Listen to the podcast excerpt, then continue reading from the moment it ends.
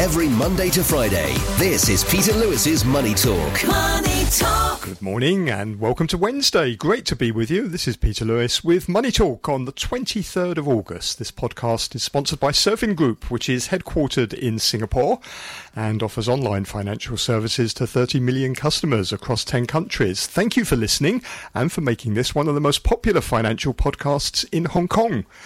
In today's business and finance headlines, President Xi Jinping called on South Africa to join him in boosting the country's combined influence on international affairs in the global south.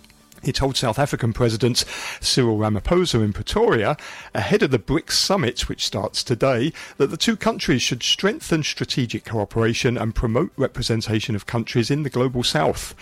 China is expected to push the BRICS bloc of emerging markets to become a full scale rival to the G7 this week. Srettha Thavisin, a former property tycoon, has become the first new leader to take charge of Thailand since 2040, when former army chief Prayuth Chan-ocha staged a coup. He's an ally of former Prime Minister Thaksin Shinawatra, who returned to the country yesterday after years of self-exile. Thailand's stock market and currency jumped following the end of months of uncertainty since the May election. Japan said on Tuesday it will start releasing more than 1 million metric tons of treated radioactive water from the wrecked Fukushima nuclear power plant into the ocean. Hong Kong Chief Executive John Lee condemned Japan's move, describing it as irresponsible. And the SAR announced Tuesday it will impose an indefinite ban on Japanese seafood imports from 10 prefectures and publish the results of daily tests on other food from the country starting on Thursday. On today's programme, I'm joined by Carlos Casanova, Senior Asia Economist at UBP, and Frederick Chu, Managing Director at Magnum Research. With a view from Japan is Tokyo based journalist and author William Pesek. And if you want to get in touch, please go to my website. You'll uh, find it at peterlewismoneytalk.substack.com.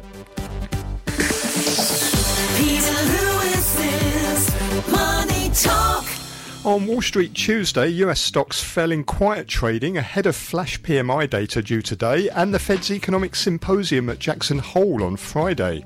The indices were weighed down by weakness in the shares of banks and retailers. The S&P 500 edged a third of a percent lower to 4,388.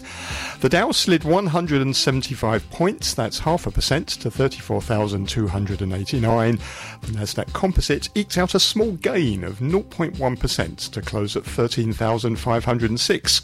Chipmaker Nvidia, which is due to report earnings tomorrow, ended the session down almost 3%, erasing an earlier gain.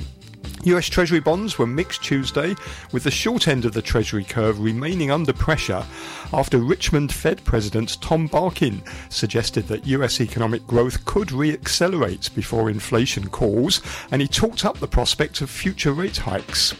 On Tuesday, the two year yield rose further above 5%, adding 4 basis points to reach 5.05%. However, the 10 year bond yield eased slightly from a more than 16 year high, dropping 2 basis points to 4.33%. In the currency markets, the PBOC cut the onshore yuan central parity rate by 5 pips to 7.1992 per dollar. That's 1,111 pips stronger than market consensus, and that's the largest gap compared to consensus since it was first started to be polled in 2018. The yuan is trading at 7.3066 in Hong Kong this morning. Hong Kong's Hang Seng Index rebounded from a seven day losing streak, which had dropped it to a nine month low and put it in a technical bear market. It gained 168 points, or 1%, to end the day at 17,791.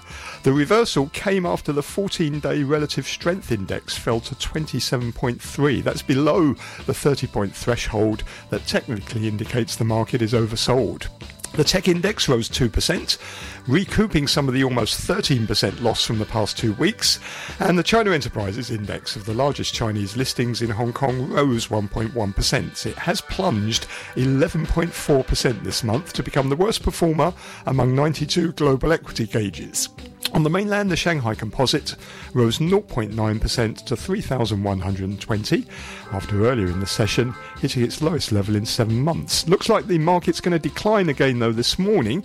Futures markets are pointing to a loss of about 150 points for the Hang Seng at the open. That's 0.8%. You can get more details on the latest market movements in my daily newsletter. At peterlewismoneytalk.substack.com. Every Monday to Friday, this is Peter Lewis's Money Talk. Peter Talk. On this Wednesday morning, let's welcome our guest. Pleased to have with us in the studio Carlos Casanova, Senior Asia Economist at UBP. Morning, Carlos. Very good morning. And also with us, Frederick Chu, who is Managing Director at Magnum Research. Morning to you, Frederick. Hi, morning, gentlemen. Um, let me start with the China um, economy. Bit of a disappointment, really, wasn't it, uh, this week after the latest policy decision by the country's central bank undershot market expectations. The PBOC uh, announced a reduction to the one year loan prime rate of 10 basis points, but left the five year rate unchanged. Uh, Carlos and Frederick, were you surprised by this, given particularly all the talk we've had over the last few weeks about uh, the central government acting to boost the economy, stabilise the housing markets, get people to go and spend and consume more, make mortgages more affordable? Here was its chance to do something, and it sort of passed it by. Um, in all honesty, I was a bit surprised, um, but in hindsight, I think it does uh, make sense um, that they decided to deliver a, we- uh, a smaller um, rate cut this week. Um, the bank sort of cited three reasons for that. The first reason being, of course, there's a lot of uh, pressure um, on the currency front, so delivering an outsized uh, rate cut would have only exacerbated depreciatory pressures on the yuan, and they are sort of trying very hard to um, fight uh, one-sided depreciation expectations. So the timing wasn't the best. Hmm. The second reason was uh, banks had expressed concerns about uh, declining net interest margins, um, and so they are lobbying for another uh, deposit rate cut if uh, the central bank is to do more aggressive uh, monetary policy easing. So um, that might have been a concern as well. They're still sort of uh, ironing out uh, some of the dif- their differences, and hopefully we'll see both deposit and uh, lending rate cuts um, in the second in the remainder of the year. And the third uh, point is that there have been some issues in policy transmission. Um, so it would have been an ineffective outsized rate cut in any case. Um, and so it's likely that they will try to um, prioritize some of the macroprudential easing or other measures um, before they deliver that rate cut in order to maximize um, just how much of that extra liquidity flows into productive sectors of the economy as opposed to just going to SOEs and, and, uh, and an evergreening of, of, of loans. Yeah, I think the market it's definitely disappointed. Uh, probably because they put uh, too much of uh, of uh, you know expectation uh, by the uh, the after the uh, meeting last month. Um, that you know the market expects you know the central government would put in you know more solid policies to support the economy. I think um, the dilemma for the central government is if you look at the uh, the uh, you know the, the yuan rate uh, and the, and the and the you know the rate gap in between China and, and, and U.S. You probably realize that uh, you know China is just not ready to uh, you know pour in you know a substan- substantive amount of uh, monetary easing at this point of time, given the you know the um, the real estate crisis, country garden, etc. I think the you know the central government uh, you know has has more to deal with uh, or consider before they put in more you know uh, uh, solid substance. I think the two parts of the of the um, uh, the, the markets are looking at this. One side of uh, of the uh, consensus is uh, China has still got loads of uh, policy to implement, but it's just not ready yet. So more or less same as you know what I just described. Um, and the other front, it's basically they just run out of uh, you know uh, ideas or you know um, uh, you know uh, uh, uh, policies to, to, to come up with. Uh, you know, in my opinion, I think uh, what China do have uh, much to do uh, in terms of uh, you know uh, stimulating the, uh, the the current situation, uh, but they'll probably wait until there is a more clear cut road on how the um, the the uh, Fed fund rate is is going uh, uh, towards. That which means it's going to be somewhere around the end of the, the end of this year, and probably if there's more policies really coming out, it probably takes a quarter or two to get digested into the real economy. So it's still a wait and see approach. So, on the three reasons uh, that you both gave for, for for the inaction, if you like, uh, by the PBOC, let me dig into them a little bit more. On the yuan, first of all, Obviously, we know the PBOC is pushing back really hard now against the slide um, in the yuan. It's created a short squeeze here in Hong Kong, making it harder for, for speculators to borrow. I presume it, it doesn't necessarily want the yuan to go up, it just doesn't want it to go down so fast. But why wouldn't the PBOC be pleased or the government be pleased actually with the sliding yuan? It's what the economy needs, isn't it, given that it's slipped into deflation? And if you look at, for example, over the water in Japan, a weak yen there has done wonders for, for the economy. So why wouldn't you, why wouldn't the government actually be pleased to see the yuan sliding? Because they have a sense of deja vu. For those of you that will remember, um, in 2016, um, the, the 3% devaluation um, of the yuan tr- translated into a protracted period of almost two years of portfolio outflows, and they had to burn through 1 trillion um, US dollar in reserves at the time um, just to defend the, the, the currency. So, um, although I do agree, the goal is very much to keep the currency um, weak in trade weighted terms, meaning mm-hmm. that they shouldn't be um, stronger than all of their other um, competitors on the trade arena, um, but um, they do not wish to see one-sided uh, depreciation expectations because once you hit certain key resistance levels, the market just keeps te- te- testing the next one. So mm-hmm. 7.3 is breached, the next level 7.5, and after that it's 8. Um, and they um, well, it wouldn't be the most productive use of another trillion in US dollar reserves. Um, so they want to avoid uh, that situation. That's why they are uh, managing um, the expectations, but they are keeping the currency weak in trade weighted terms. Yeah, I'm thinking the same way. I mean, the fund flow, it's uh, the, you know a bigger consideration. Uh, mm-hmm. I think a weaker currency obviously would do good to exports.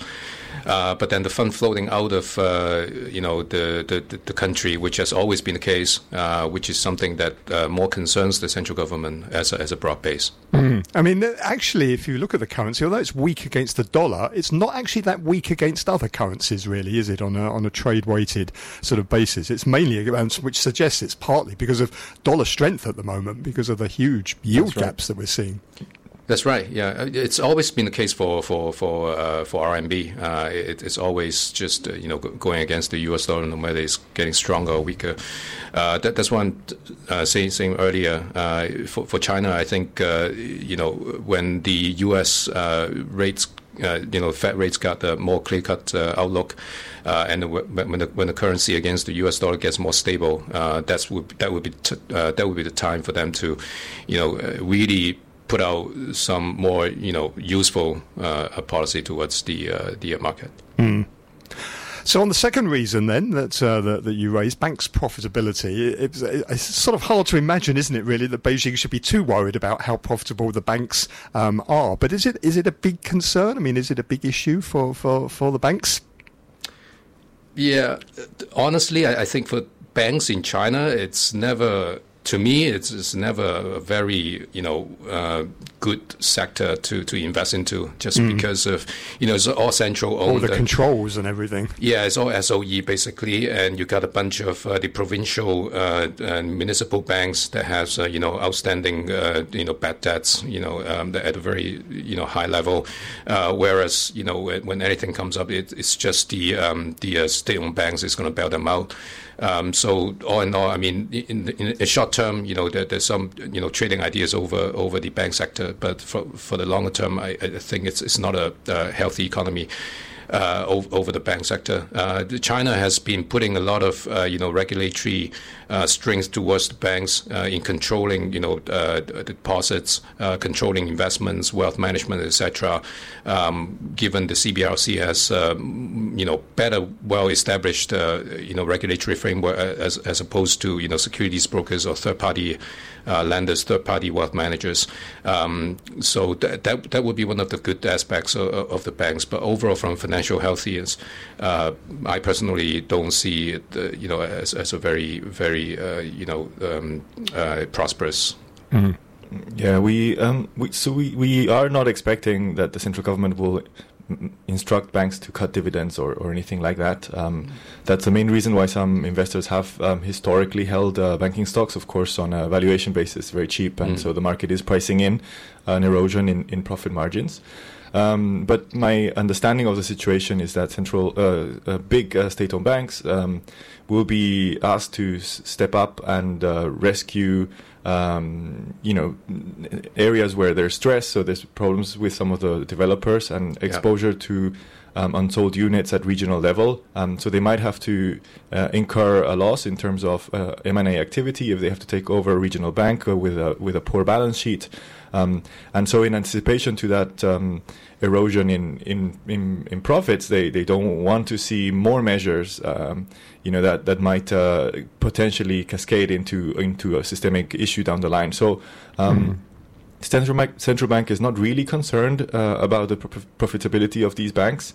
Um, although I'm sure some government agencies, pension funds, uh, the, um, the sovereign wealth fund, they will have exposure to Chinese bank stocks because of the, that dividend that I mentioned earlier. So I don't think they have an interest in in eroding, you know, the ability of these banks to to pay dividends, but um, they they do need to um, iron out details with them and make sure that uh, the banks are in a position to step it up and support the economy when needed. Okay. Now, the, the third reason you mentioned, policy transmission. I mean, this is the real difficult one, isn't it? Because whatever the uh, the PBOC does, whatever the government does, how does it impact the consumer and persuade um, the the burnt out consumer to go and spend when they're they're so nervous about what's happening to the economy? This is it seems to me that this is the big challenge, isn't it, for for the Chinese government at the moment? This is the elephant in the room, I would say. Um, the most straightforward, easiest way to do it would be to do cash handouts. Um, and you would have thought that if they are able to test everyone twice in one day within a period of 24 hours, that they can do cash handouts. I mean, mm. the mm. pop, the population would be extremely cooperative if that were the case. they will queue up, wouldn't they, for they much longer than you're going to queue up to have your, not great ejection. Pro- exactly, not great for productivity. But I, I think they, they have the means to do it. Um, it seems to be an ideological issue with, uh, you know, uh, capitalism, and um, China was, of course, very vocal. Um, in terms of criticizing the U.S.'s response, saying that you know the U.S. Um, unemployment was structurally high because Americans were lazy because they were mm. given cash handouts with government. Um, so you have to shift the narrative uh, a little bit before they can do that, and that takes time. Mm. Yeah. Uh, I think printing money it's just difficult in, in, in China now. So you know, it's no matter. I, think currently the, um, the, the current policy that come out to stimulate, you know, buying houses or you know buying uh, goods and services, it, it's not just it's just not effective enough uh, because you know you, you won't you won't decide to buy a house just because the mortgage uh, ratio has been you know mm. um, uh, uh, uh, lift up. Um, so I think uh, you know em- employment is one thing. The confidence on the economy it's uh, the, the, other thing. If you look at U.S., the consumer confidence it's you know strong enough to uh, give people the um, the incentive to to spend money. Um, but in China, it's just not the case. It, it, would meet actually all the requirements, wouldn't it? All the concerns, because if you did a cash handout, it's not going to weaken the yuan, so it's not going to have an effect on the currency. Uh, it's not going to affect banks' uh, profitability either. It, it is the one that would sort of like uh, tickle as all of the boxes that the government is worried about in terms of stimulus it's just too many people in the country mm. that you know how much and how much you're going to hand out and, and how many times you're going to hand out. Um, if you look at Hong Kong, uh, you know the cash handout it's it's going to give you a short term boost on, on, on the action, uh, but you know if it has to be long lasting, then you probably have to go go in the Macau way that you know you give ten thousand. Um, mm. on, on a yearly basis, which is not that feasible if you mm. look at the uh, population uh, in, in, in China. And uh, given the M2 supply on, uh, you know, uh, it's, you know, the, the, the, the, the central bank tried to man, try to manage the uh, M2 supply at the at the nine percent level, uh, which I, you know, I, I, just don't think it's it's something that the uh, the uh, Chinese government is, is fond mm. of doing. Now, here's something interesting. The United States has called on China to be more transparent about the state of its economy. The request comes after the National Bureau of Statistics abruptly suspended publication of youth unemployment figures, which it's been publishing since 2018. The age 16 to 24 category has seen unemployment march steadily higher for six consecutive months to hit a series of record highs It then culminated in a new all time high of 21.3% in June, and then July's figures got cancelled. US National Security Advisor Jake Sullivan said these are not, in our view, responsible steps for global confidence, predictability, and the capacity of the rest of the world to make sound economic decisions. It's important for China to maintain a level of transparency in the publication of its data. Um, so, is he right, or is it none of their business? What do you think?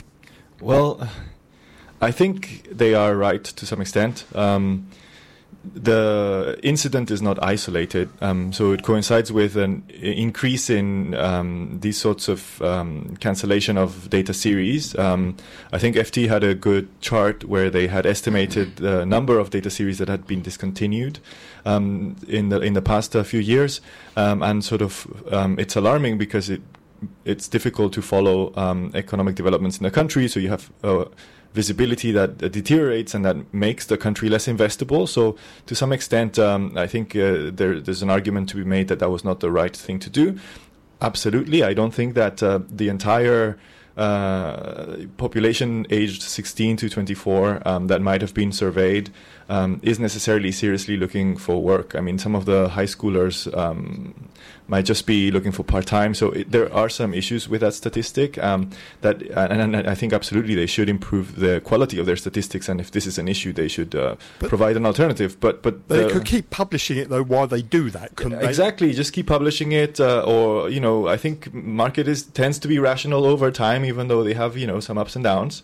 Um, so they just keep publishing the statistic. Uh, use the network of domestic uh, research analysts to explain. Mm-hmm. Um, why they are doing certain things. Uh, but canceling the data whenever it doesn't suit you. Remember a few. Um, uh, last year, during the uh, March uh, National People's Congress, they also decided to just delay the GDP release by a week or two. Um, these sorts of measures uh, don't instill confidence in the market, and so it's not going to help.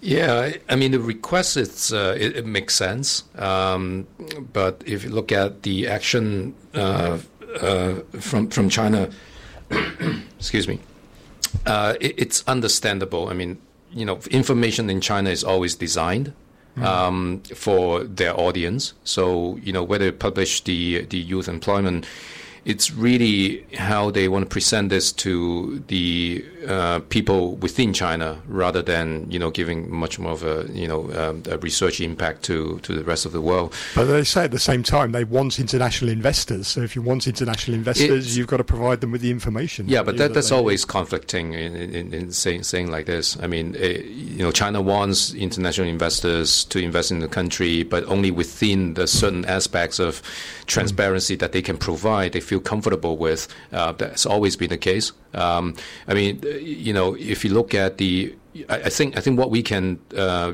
at least uh, you know be sure of it's uh, the twenty percent youth un- unemployment. Even is published, uh, the actual unemployment uh, n- uh, numbers will be you know way beyond this this whatever being being, mm-hmm. being being published.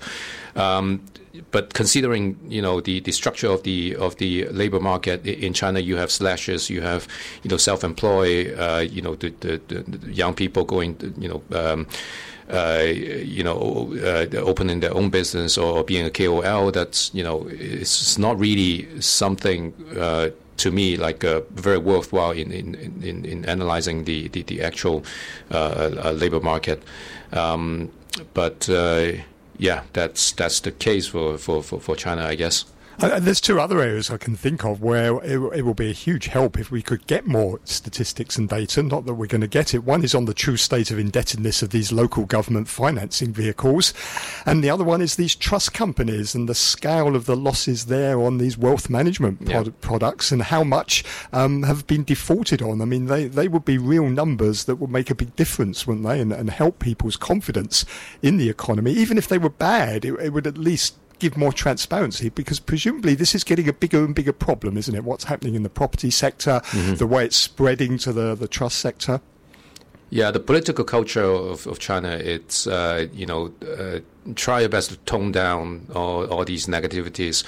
Uh, uh, the, the, the trust company issue, it, it's definitely something you know worth worry about, um, maybe more than the uh, the uh, youth unemployment. Uh, you know, uh, we, we, we, what we currently know is some of the uh, you know uh, financial groups of, of, the that, that runs the third party uh, wealth managements. It's probably going down because of that, but we don't have a, a, very clear outlook into you know how much exactly that we are looking to write down. Yeah, I, I I'm not as worried as the market. I think uh, you know last week we saw a big sell-off, and uh, the market was pricing in effectively not only uh, a Lehman moment in China, but contagion to other other parts of the world. That's not likely to happen. Um, we've seen almost all of the recovery in the housing sector in the first quarter being ero- um, eroded. Um, um in the second quarter of this year. Um, so we're back to where we started at the beginning of the year. And so when you have a very contractionary real estate sector, and remember, a lot of these trusts have exposure. I think there are some statistics that suggest that about 25% um, of their assets are tied to real estate. Naturally, they are going to see uh, issues emerging if they have so much exposure to the sector. Um, and of course, the shadow banking, I mean, it's not unique to China. The, every country has a shadow banking sector, and the shadow banking sector is not bad per se. It provides um, lending to s- sectors of the economy that un- are under serviced by banks, and in China, banks are state owned, so typically state owned enterprises get better services than private enterprises. So the shadow banking plays an important role in China, and of course, um, with um, the growth of the of the housing sector um, and banks not servicing uh, private companies and individuals well, well, shadow banks stepped in to fill in that, that gap. Um, and so they do have exposure. So I think it's all related. I think rather than focusing on um, contagion, what they need to do is focusing on stabilizing the housing sector ASAP. I think that's going to be quite key. Um, doesn't help, in, in, all honesty, that they are not providing statistics on local government mm-hmm. finances. Of course, also linked to the real estate sector. Nobody is selling land, so you can extrapolate that uh, local governments are also having a bit of a financing squeeze, and they're working on that. Um, but um, but at the at the end of the day, all of these issues stem from the slowdown in the housing sector. Um, mm. And by the way, the slowdown was self-inflicted. So although we have the three red lines, the mm. three red lines. So uh, uh, balls in the government's court. Uh, one hundred percent. Uh, macroprudential easing should be the way forward, and I think they, they can if they want to stabilize the sector. So the the the, uh, the the CSRC, the, the regulator, the PBOC, called in the big banks, the big financial institutions, and the stock exchanges for this big meeting. The message was increase lending, lend more, maintain the pace of loan growth. Where could banks lend then that would make a difference that they're not doing um, at the moment that would help the economy and would help turn things around? The the private sector. Um, that's where. Um, you see the biggest decline in in credit growth. Uh, that's where you see the biggest declines in fixed asset investments. Um, to give you uh, just some some data, um, um, um, private uh, fixed asset investment was down minus 0.5%. SOEs are still investing around uh, 7%. Um, so they are still they're still doing their job and going and getting out the loans. So it doesn't help to loan more to SOEs. SOEs are already mm-hmm. maxed out in terms of their ability to invest and churn out output.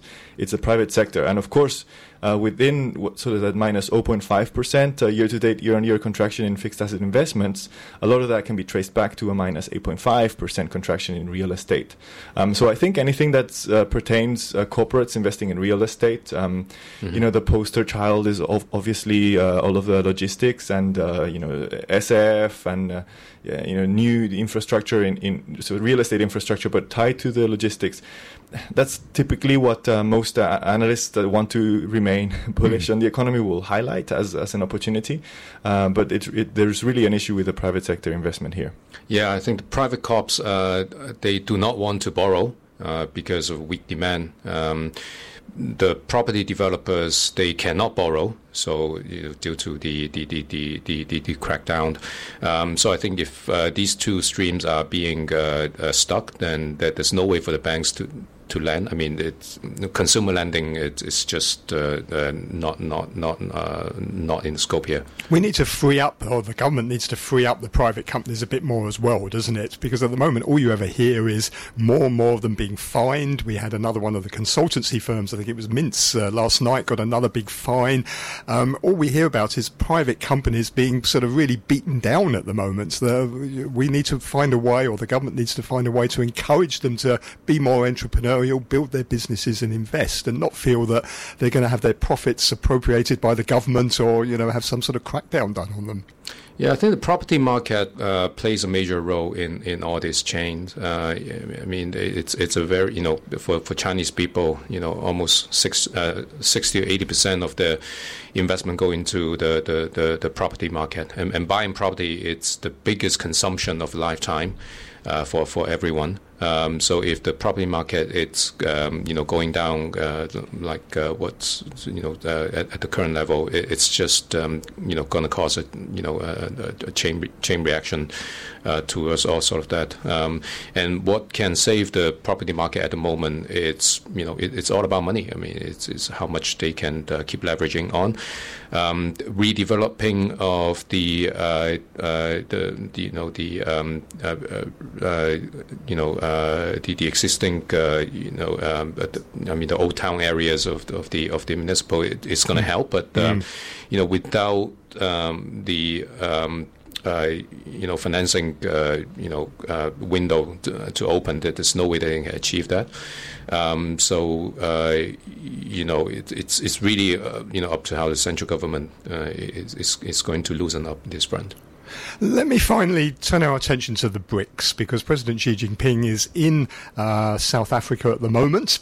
Um, there's going to be the BRICS summit starts today. The four BRICS countries, of course, Brazil, Russia, India, China, and South Africa. They're talking about expanding it uh, to a considerable number of countries, also trying to make it much more politically active to rival the G7. What, what do you think, first of all? I mean, should the BRICS? I mean, it was initially just a term, wasn't it? It was just a label for uh, for these originally four countries, now five countries, but it's sort of becoming um, an economic forum now, and, and China, if it has its way, once it's become also a political forum. What do you think of that? Uh, easier said than done. I think um, there was a place and time for a lot of optimism around, but I think it was Goldman Sachs that coined the, ter- the term. It was, yeah. Um, yes, um, and so the obviously the global economy has uh, changed significantly since then. Um, all these countries are very different. Interestingly, China is at the same level that Brazil was uh, when Brazil entered its uh, its middle income trap in terms of uh, um, per, gross per capita um, income levels. And so for, for China, it should be a lesson um, how to sort of avoid middle income trap and and and um, you know becoming a bigger version of Brazil. Um, in the current uh, global environment, I can see why they would want to um, hype up the political clout of BRICS, but the reality is that um, they do account for a large proportion of the population, of course, but if you look at the G20, it's a much more important platform. Um, so I think that uh, G20 um, is going to continue to drive uh, the policy agenda a bit more seriously than um, anything that the BRICS can achieve as a group, even if um, this you know notion of South-South cooperation and a multipolar world is something that I believe is beneficial for the global economy and something that um, China would benefit from as well. So they will they will pursue actively. But um, BRICS just might not be the most effective way to do that. Mm. Yeah, I think for China, it, um, apart from BRICS, it's just any anyone that's uh, non-U.S., non-European. Uh, it's it's going to be more and more important for them, uh, mainly on the uh, you know technology investments, mm. because the U.S. and and, and Europeans are going to you know invest less and less into this um, into this area. So it's imminent for you know China to attract uh, you know investors from other areas. Uh, BRICS could be they take their opportunities. Uh, you know, Middle East maybe. Uh, yeah, Saudi. They, they yeah. they've they've been uh, asking Saudi to step up their game in the, yeah, of course. But again, if you start including Saudi Arabia and other countries into the BRICS basket, you dilute sort of the impact of the BRICS message. So I think that there are other multilateral platforms that mm. serve this goal uh, more efficiently. Yeah. And if you have countries like Saudi Arabia, Iran, Argentina, Indonesia into it, they're such vastly different countries, aren't they? It sort of seems how on earth would you get them to agree? They have such different philosophies. They're just at such different stages of economic development. I mean, it's hard enough to get five countries to agree. How, how on earth would you get these 20 or so countries to agree on anything? It's hard enough to get China and India to agree on anything. So it's true. It's, it's true. Yeah. So it's um, it, but so you don't see it as becoming a real competitor to the G7 as China would want it to be. No, I, I don't think so. I mean, for for China, they um, the, the way they do things, it's less on a you know formality of, of a group or you know organization. Um, you know, it can be a BRICS summit, but then you know, the all the conversation is is is uh, is, is one on one. You know, as long as they get what they want, or both sides get what they want, um, that that's more important than you know whether it's a Belt and Road or you know uh, uh G, G, whatever. Uh, it's not really that important for for for for the government. Yeah, the best way for China to increase its clout is to ensure its economy overtakes the U.S.'s economy in absolute terms. That's where China is going to get its Yeah. clout from, and that is not happening if you're growing at below four percent. Yeah. Right. Well, very interesting uh, observation to end on. Thank you both very much. You heard Carlos Casanova, who is Senior Asia Economist at UBP, Frederick Chu, who's Managing Director at Magnum Research. Peter Lewis's Money Talk. I'm joined now by Tokyo based journalist and author William Pesek. Morning, William. Good morning, Peter.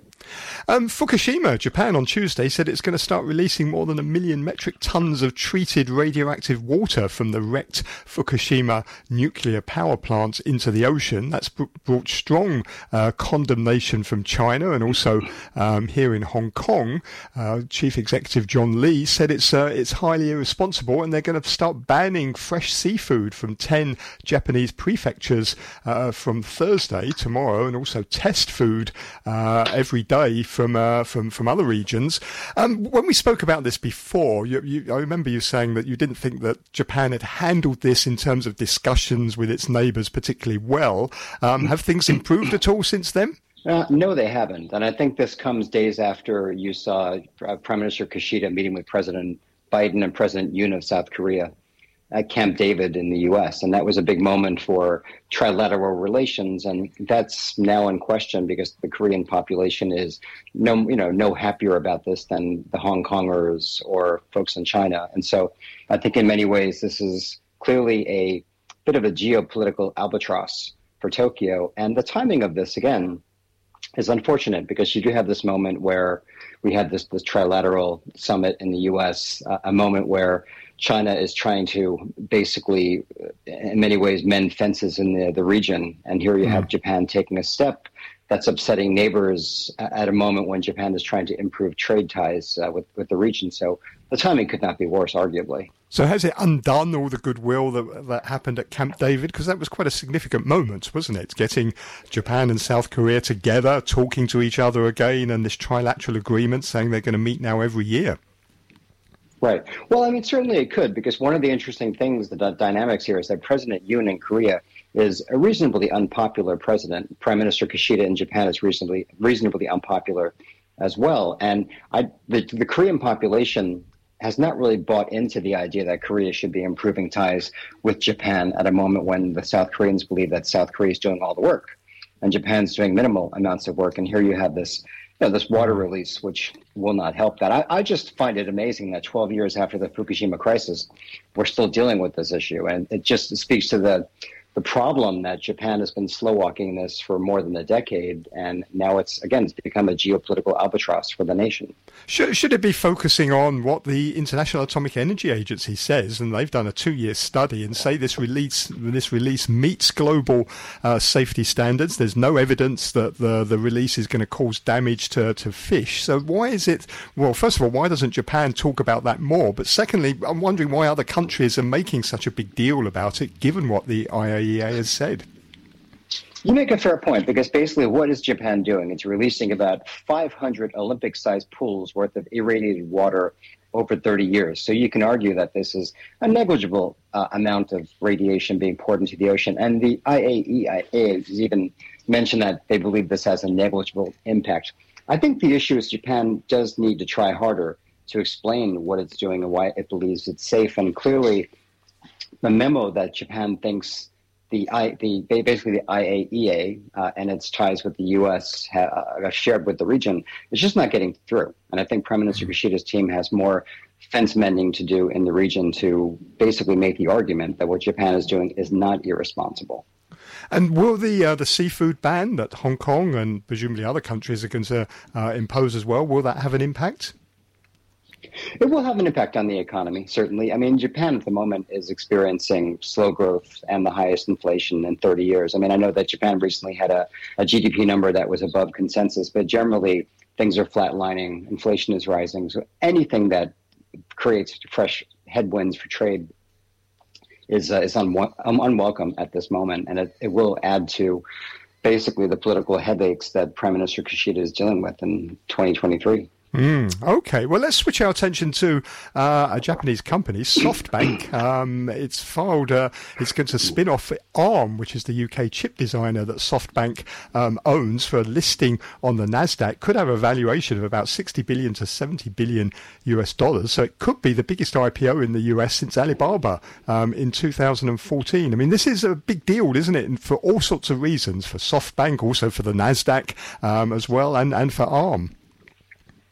Yes, it's a very big deal. I mean, also for SoftBank, because in many ways, SoftBank's had a rough few years, right? I mean, SoftBank mm-hmm. has pumped about $140 billion worth of investment into startups that haven't really paid off for the most part. So you've seen the Vision Fund retrenching to some extent. And basically, this is the Vision Fund's moment where it can rebuild itself. I mean, basically, you know, uh, it, it's a chance for basically for Mr. Son, Masayoshi Son, to rebuild his his economic coffers, if you will, to chase new deals. And so, in many ways, the the Vision Fund's outlook for the next year or two depends very, very heavily on this IPO. It will dictate how aggressively SoftBank and the Vision Fund can invest in startups, and that's why it's it's a global story. It's a bigger story than just SoftBank and, and ARM. It actually matters for basically entrepreneurs from Silicon Valley to Seoul to Jakarta to Bangalore. Mm. Has the Vision Fund been overrated? I mean, you, you hear a lot of talk about, you know, it's one of the biggest technology funds in the world, but its performance has not been that great, really, has it, despite all the, the hype and the talk about it? Exactly. I mean, one of the questions is, you know, the extent to which Mr. Son has been throwing a billion dollars here and a billion dollars there. He's created this kind of island of misfit toys, if you will, this this this portfolio of companies that I'm not sure that even SoftBank has figured out what to do with it hardly helped that in the last few years, Mr. Son's biggest bet was on WeWork, which is a company that I'm not even sure is, is, is around at the moment. I know they still have an office in Tokyo, but I'm not sure if it's thriving. So that was a very big blunder. And so, in many ways, the SoftBank is trying to figure out what it wants to be when it grows up. And what's interesting is Mr. Son, of course, has been spanning the globe looking for investors for a second and third vision fund. And so, in many ways, a lot rides on this IPO and, and the extent to which this rearms the vision fund to, to continue investing in startups. I'm wondering also how investors are going to take this because the IPO um, environment hasn't been great over the last uh, couple of years in the US or anywhere else. There's also been a lot of focus on ARM's exposure to China because there is ARM China, which it has absolutely no control over at all, has no representatives on the on the board um, at a time when there's a, a lot of scrutiny um, uh, about companies' investments in, in China. I'm wondering how much that might put investors off. Well, you're right. I mean, ARM China really is everything in terms of ARM's profitability at this point. I mean, the optimistic case, of course, is that ARM sits at the center of the long-term AI boom. You know, the idea that it makes these energy efficient, uh, this energy efficient technology that uh, allows for the making of efficient energy chips um, for data centers and that sort of thing. And so that's the optimistic case. However, it's hard to see how ARM makes a whole lot of money in the interim while we're waiting for the future to happen. And its model is still based on licensing and royalties, not in changing the world and on, you know, ARM China, as you mentioned. And so the other problem too is that SoftBank wants to keep a very tight grip over ARM going forward, which is raising governance concerns. And so in some ways the valuation that we're seeing is a bit more fantasy than fact. I mean, I could be wrong about that, but I think there are a lot of clouds on the horizon. Mm, it seems there are some risks here that this IPO may not do as well as either SoftBank or, or other people want. Absolutely. And at a moment when the global financial system is sort of, you know, is, I wouldn't say it's we're teetering on an edge, but certainly 2023 has not turned out as well as people hoped. Certainly China is slowing. Um, U.S. inflation is still a bit higher than people had hoped. We're not really sure what the Fed is doing. So uh, I would say a big IPO miss at this moment is not what the Nasdaq would be hoping for in New York or stocks in Tokyo and Seoul and Singapore. So a lot is writing on this. You make a good point. Mm, okay, let's switch topics for a little bit. Just get your thoughts on the BRICS summit that's uh, starting in uh, South Africa. Uh, President Xi Jinping is there. He's pushing uh, the BRICS to become a much more uh, stronger economic force and also a political force as well to, to rival the G7, which of course uh, Japan is one of the G7 G7. What, what's the thoughts on from Japan on the role of the BRICS countries? Well, I mean, certainly Japan is paying very close attention to what's happening with, with, with the BRICS, but I think that there are more questions than, than answers being provided at the moment in South Africa. And I think one of the, the problems that the BRICS is having uh, is the idea that, come on, let's let's be honest here. This is all about China. This is all about a variety of, of emerging nations looking to ride China's coattails. And if China just said tomorrow we're leaving the BRICS, the you know this grouping would cease to exist. I think it's wise. You can argue that President Xi Jinping in China is trying to grow the size of BRICS. I mean, basically there are you know basically uh, by some counts 40 countries around the world or more that are seriously vying to join the BRICS. But I think you know you have even uh, Jim O'Neill who coined the phrase he's now sort of throwing cold water on the idea of, say, a BRICS currency going forward. So if you're not getting buy-in from Mr. Jim O'Neill, who arguably created the whole thing, it's it just raises a lot of questions about what, what the BRICS is at the moment and what they plan to be when they grow up. Mm, it's hard to envisage, isn't it, a common currency across all these vastly different uh, countries, which would presumably need, well, it would need a, a, common central bank as well to, to manage it all. I mean, given the problems that Europe has had doing that, it, it would be an almost impossible task, surely.